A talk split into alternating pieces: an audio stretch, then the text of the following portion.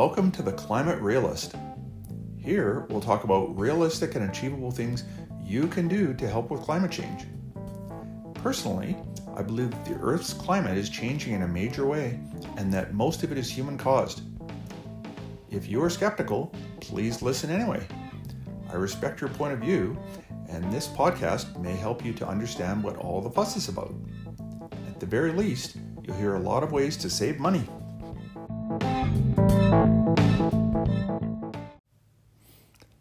This week, we're going to talk about possible career choices.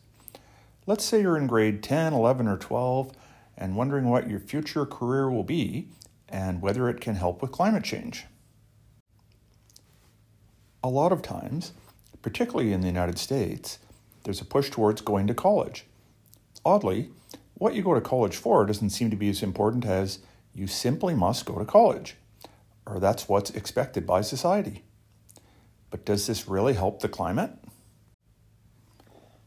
Now, there's certainly careers out there that require a college education that can help a lot with climate change, and we'll talk about some of those in a few minutes. But the majority of college degrees aren't really going to help you do anything more than just your share. Some of the skilled trades can help in a huge way with climate change. These trades are in high demand and can pay very well. Some examples are electrician, HVAC technician, that's heating, ventilating, and air conditioning, drilling machine operators, not for oil or gas, but for ground source heat pumps, solar system installers, electric vehicle charging installer, wind turbine specialist, and many more. Say you're now choosing a career to go into. Going to college is a great, fulfilling experience, and with a well chosen degree, can put you in line for some high paying and rewarding careers but it can also put you in line for careers that either do not pay much at all or are extremely limited. It would be pretty disheartening to go through a couple of years or four or five years of college only to find yourself underemployed and with a lot of debt. Now let's compare that to skilled trades like a plumber, electrician, or HVAC installer. These immediately start to pay you quite a good wage even as a first year apprentice. As you gain more experience, the wage rapidly rises until after four years of apprenticeship, you can write the necessary tests and be qualified as a journeyman. In Canada and many places in the world, these are called Red Seal trades. You may find that the people that went into skilled trades right out of high school are far ahead of most of the people that chose the college route. If you look around your town for people that have bought a house by the time they're 30 and have nice vehicles to drive and still have time to go fishing and participate in sports, they're more likely to be the people in the skilled trades. Don't get me wrong, over the long run, if you compare college educated people to people who only have a high school education, then overall, certainly the college educated people win out. But a skilled trade is not just a high school education. We need to start thinking of the skilled trades as just as valid as a four year college degree. They can certainly pay better. Of course, there are exceptions people that choose lucrative college majors like engineering or software development can also help a lot with climate change if they choose the right companies to work for. Increasingly, it's harder for people to build or fix things themselves. Our world is getting more complicated and bureaucratic. There's all manner of permits, qualifications, studies, bylaws, and inspections. So, is our society nowadays better than the old days where my father and grandfather built their own houses from scratch using their own two hands?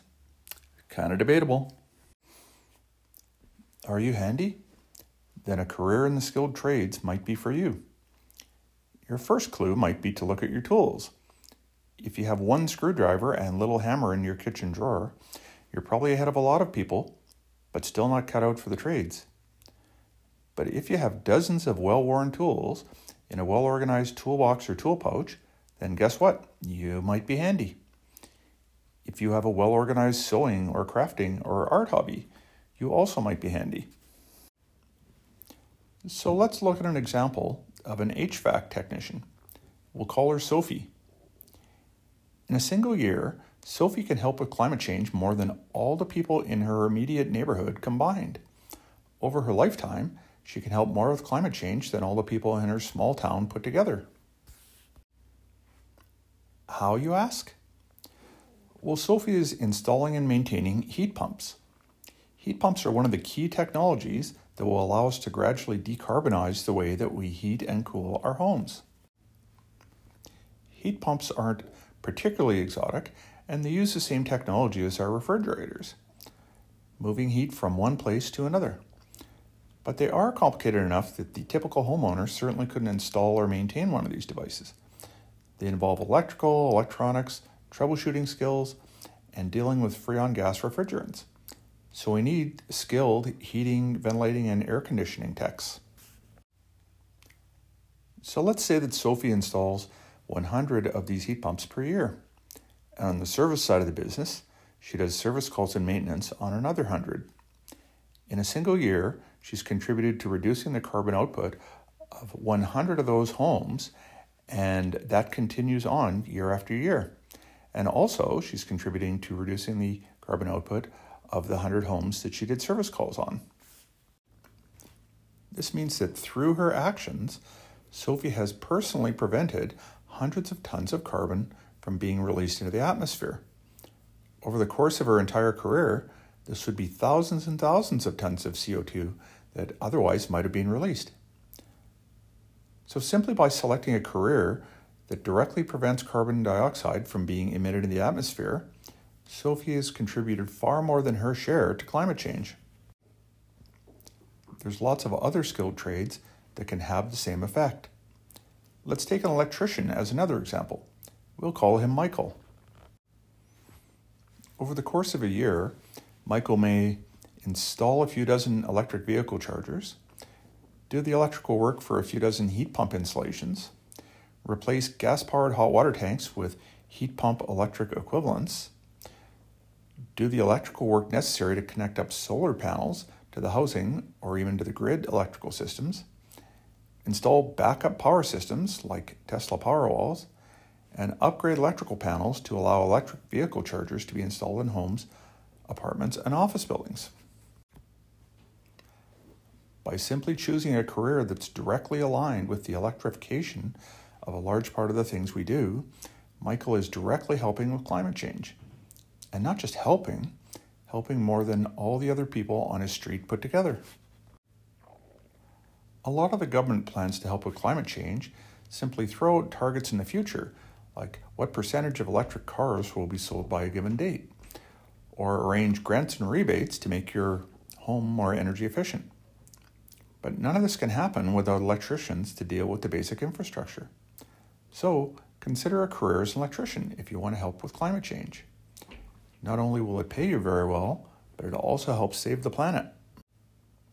And the best part is, these jobs are available in your own town.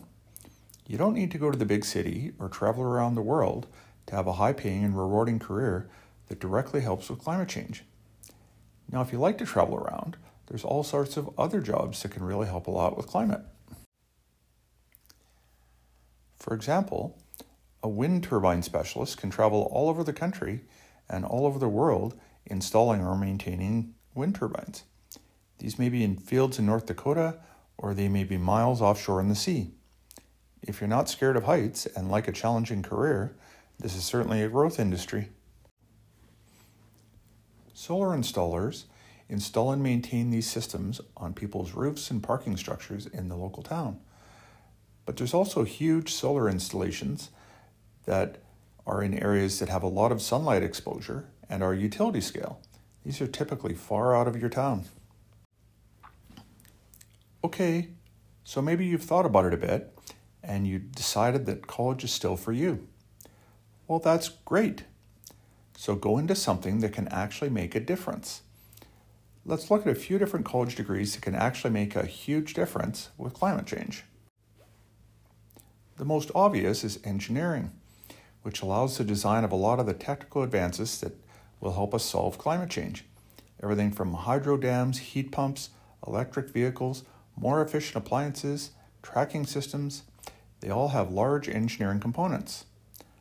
Of particular use is power engineering, which is the subset of electrical engineering that's involved in the generation and transmission of large amounts of power. But getting into an engineering program is a pretty daunting task. These schools are highly selective, and even if you have nearly straight A's in high school, it may still be difficult to get in. And engineering requires a lot of complex math and physics courses that can simply be beyond the capabilities of most people.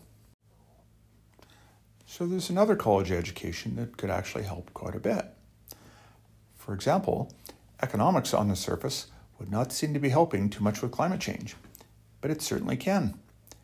Economists look at the big picture and the relative costs of taking one approach versus another, quantifying the relative values of different approaches.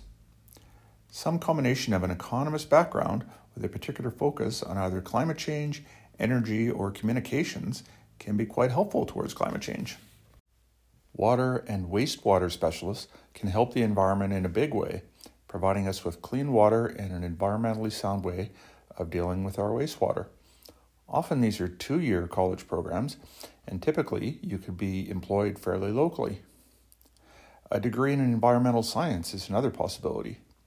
Just make sure you're employed on the right side of the climate issue.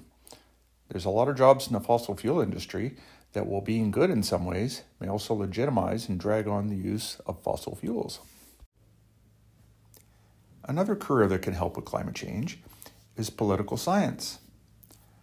A large part of how we handle climate change is in reality politics. Now, I'm not talking about the left versus right or liberal versus conservative type of politics. I'm talking about understanding how political systems work and how people can be effective in making a real difference, especially in communications. Actually, for all careers, be careful about jobs that pretend to be good for the climate, but are actually about greenwashing that allow fossil fuels to continue on. Do your homework, follow the money. Who is profiting from this? Your education and career choices are up to you. This episode just provides a small taste of some of the areas you might want to explore. Make good choices that are right for you and the climate.